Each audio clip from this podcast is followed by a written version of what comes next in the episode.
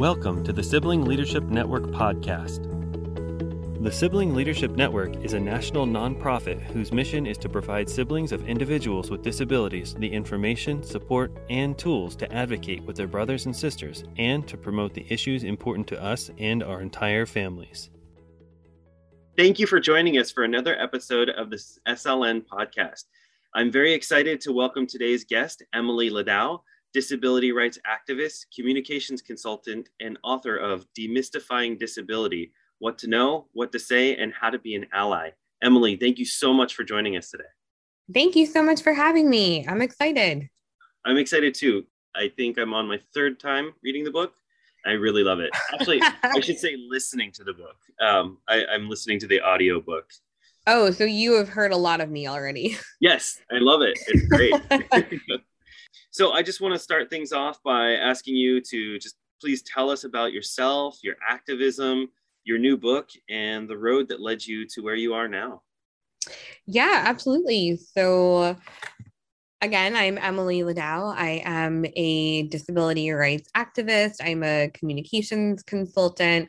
I'm a writer and storyteller, speaker, podcaster. I do all of it through the lens of my passion for disability advocacy. And I am a disabled woman. I'm a wheelchair user. I was born with a physical disability called Larsen syndrome. Uh, so my mother has it, and her younger brother, my uncle, also has it. I try to give the caveat right up front that I only speak from my own experience. Um, I'm certainly not an expert on any disability experience other than my own, but it is something that I am. Uh, you know, deeply, deeply invested in educating about.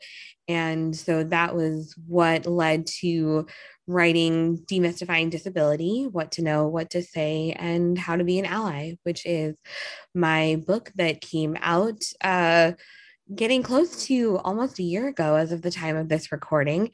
And it was really for me a way to offer a starting point for people who want to be strong allies to the disability community, but may just not be sure where to begin. They may not feel they have the language to talk about it. They may feel afraid of making a mistake and causing more harm than good. And so, my intention in all of my work is really to meet people where they are and to create points of access to having conversations about disability. And I will also note, just as a fun fact, uh, that I used to work with the Sibling Leadership Network. Um, so that has definitely been a part of my journey, uh, doing communications work and creating content for the website and things like that. So this is something that I am incredibly excited to have a full circle moment, if you will, now being on the podcast with you. Absolutely. Yeah. And we are super excited about having you on the podcast. We're all actually incredibly happy for you and your book. Thank, Thank you. you for joining us. Can you tell us a little bit about the difference between an advocate, a self advocate, and an ally? And in your opinion, which do we need more of? I think that it is vital to have all three. And I think that in terms of the difference between advocate and self advocate, that can be very dependent on how somebody wants to identify. It's true that anybody can advocate, but many people choose to identify as a self advocate, meaning that they are a person with a disability who is advocating for themselves. And that terminology came from the development of the self advocacy movement, which was really intended to put the focus back on disabled people rather than on non disabled people who were speaking on behalf of or for the disability community. It was really meant to recenter and reclaim that autonomy. And then there are certain people who prefer to identify as a self advocate as someone with a disability and then there are people who just say i'm a disability advocate and so i don't think that you know either one is right or wrong it's it's largely a matter of personal preference and then of course there's being an ally and I always remind people that ally is not really a title that you can just give yourself. You know, you don't put a name badge on that says, Hi, I'm an ally, or, you know, a gold star that says ally on it. It's really more about taking action and it's more of a title that is given to you by a community of people who recognize that you are working alongside them, that you are amplifying their voices, that you are supporting and centering them and their perspectives. And the interesting thing is that anybody can be all three of these things at any time.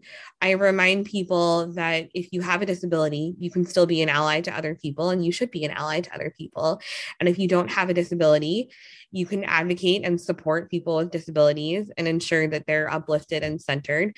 And you could become a person with a disability at any time. And so there's an ebb and flow between all of these. And I think that we need more of all of them because then that means that there are more people who are speaking up, who are ensuring that the world is more accessible and inclusive. And the only thing that I caution there is, of course, we need more allies, but we need allies who are willing to do the work of centering the disability community and making sure that they are not speaking over recognizing that mantra that informs so much of the work that the disability community does, which is nothing about us without us, meaning that if we are having conversations, if they in any way are related to someone who has a disability, related to that person's life, nothing about them without them, nothing about us without us. Nice. Thank you so much. So, why is self advocacy so important?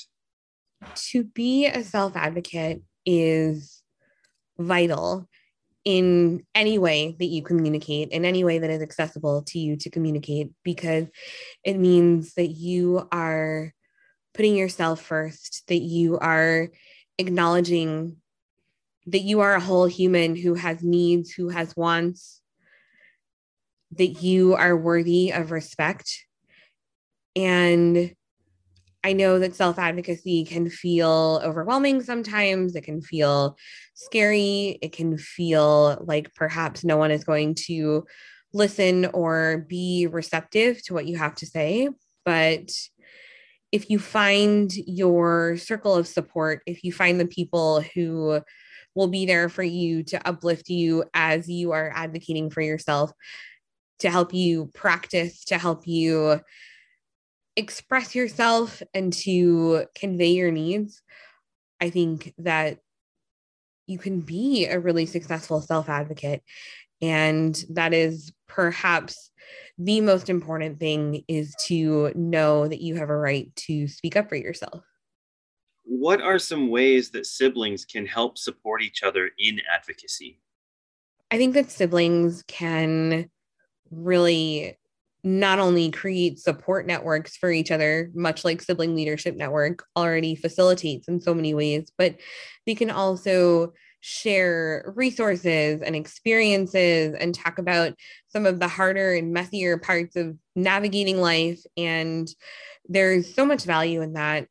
But I also think that siblings can play a role too in checking other siblings who may be overstepping, who may be, you know, going about something in a way that could potentially be harmful. And I recognize that every person has a different experience, that there's context, that there's so much that goes on, you know, behind the scenes in every person's life. I really understand that. But I think that siblings can be accountability partners for each other in the world of advocacy as well. And they can say, hey, you know, with all due respect, it may seem like you're overstepping a little bit. You know, let's make sure that we're supporting self determination.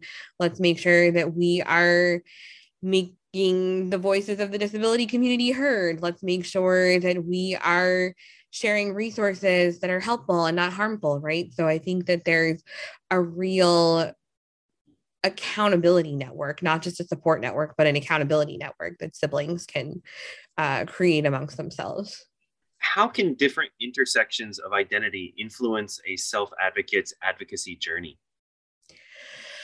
I like to remind people that disability cuts across any and all other identities. And so disability doesn't exist in a vacuum, and no person is just disabled. There are so many other identities that connect and overlap and intertwine. Not only that, but there are more than a billion disabled people in the world. And so that means there are more than a billion different ideas and experiences and opinions when it comes to disability. And that means that when we are talking about disability, we can't simply look at it as one isolated identity. Because if you are a disabled person of color, your experiences are going to be different than that of, for example, me, who is a white disabled woman. And if you identify as LGBTQIA and you are disabled, that's also going to impact your experiences. It's going to impact how you navigate the world. It's going to impact whether or not people are particularly exclusionary or discriminatory in different ways towards you. There are so many factors that influence how the world interacts with us and how we interact with the world.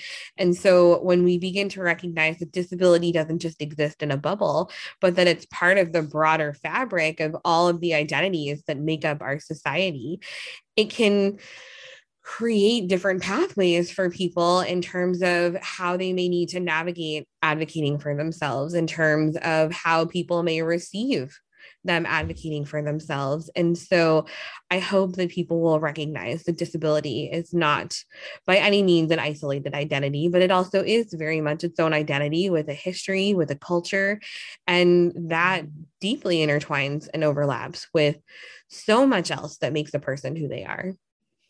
How has the COVID 19 pandemic changed the self advocacy landscape, and how are self advocates overcoming related challenges?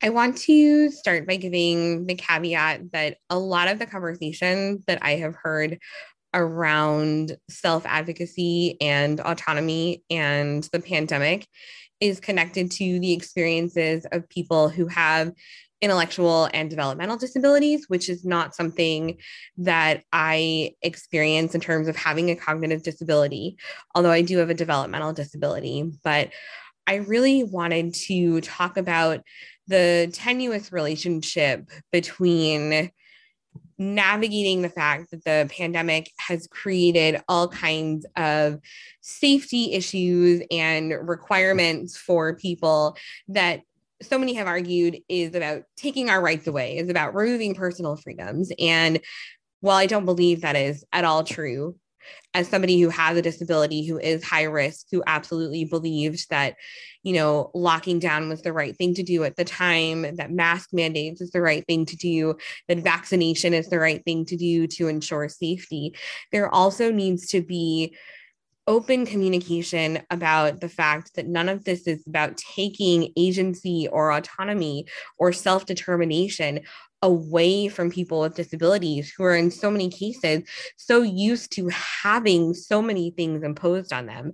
And on top of that, they're also experiencing, especially right now, a world in which their lives are continually being devalued. Our lives are continually being devalued by medical professionals saying, we're not going to provide treatment for you based on a quality of life.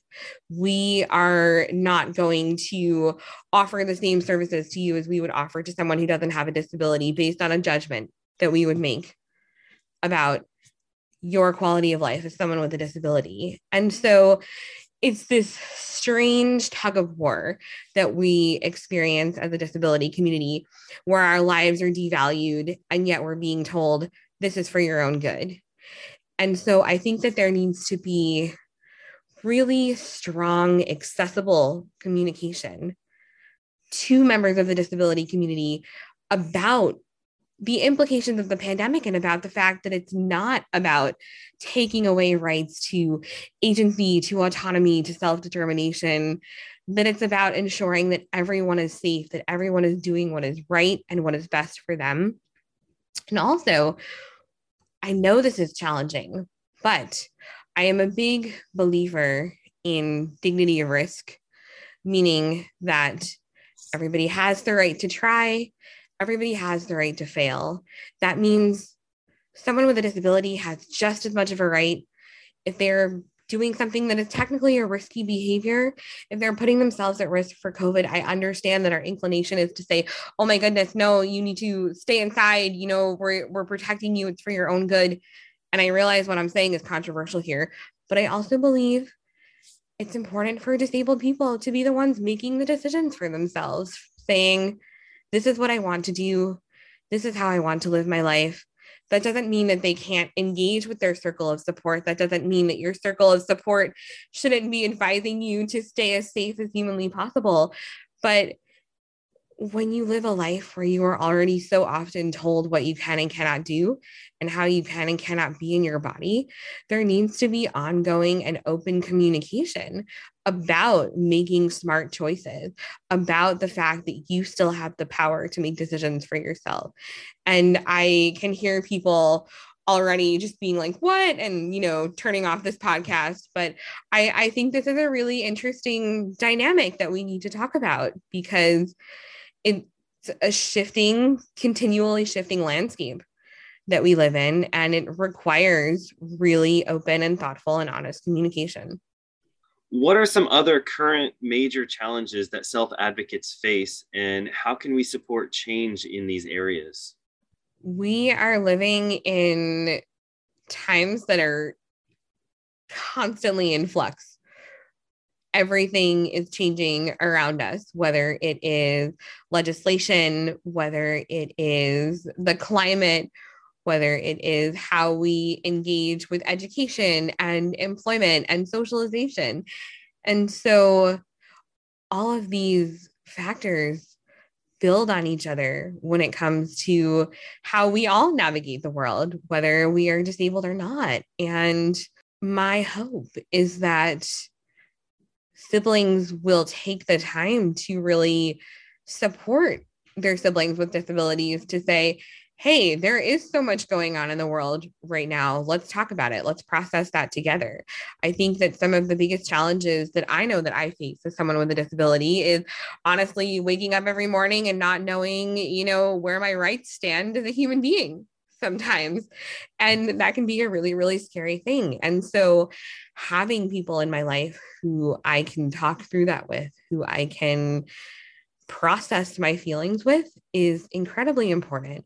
And I think that is a challenge that every advocate is facing right now is where do I stand in the larger world? And how do I in this world where my rights are already in such a tenuous position advocate for myself for my wants for my needs? And so supporting change in these areas really comes from taking the time to process together, taking the time to make the issues accessible to everyone, taking the time to have sometimes difficult conversations about what's going on. Are there any resources that you can recommend for any new and or seasoned self-advocates that are listening right now? Absolutely. I am such a big fan of engaging with the disability community on social media. I think that there are so many incredible accounts run by disabled people who are doing the work and the labor of educating and sharing their own personal experiences and so, getting their authentic perspectives and their takes and their opinions on what is going on in the world and on what it's like to exist in their minds and their bodies is a really powerful thing. And I'm more than happy to share some recommendations of accounts to check out that both self advocates and siblings would benefit from learning from. Yeah, yes, please. That would be awesome. Thank you as an advocate, what is your dream for the future? My dream is to put myself out of business and for all disability advocates to put ourselves out of business because we live in a world that is already accessible to us and inclusive. Um, I feel like I have a little bit of job security for a little while but I think that's okay because I know that we're all learning and we're trying to make as much progress as possible. Uh, but my ideal future would be one in which my career trajectory was entirely different simply because we already understood that disability is just another part of the human experience. do you have any parting words of encouragement for current self advocates uh, and or their siblings? Yes, keep learning, keep learning, and do it together. Grow together, learn together, and know that as cliche as it sounds, even when the going gets tough, that you do have each other to navigate that. And that is a really powerful thing. Thank you so much for being with us today. I Really appreciated your time, your advice, and just sharing your whole experience with us. I really appreciate it. Thank you so much, Emily. Thank you for having me. Uh, so anyone listening, any resources that Emily shared today or mentioned will be in the description. Um, make sure to also check out our COVID-19 Resources Center to uh, get any information on getting back out there safely with your sibling. Thank you. Find resources, tools, and information about the sibling experience on siblingleadership.org. The Sibling Leadership Network is a nonprofit, and we rely on support from our audience. Find the donation button on our homepage and contribute to the ever growing sibling movement.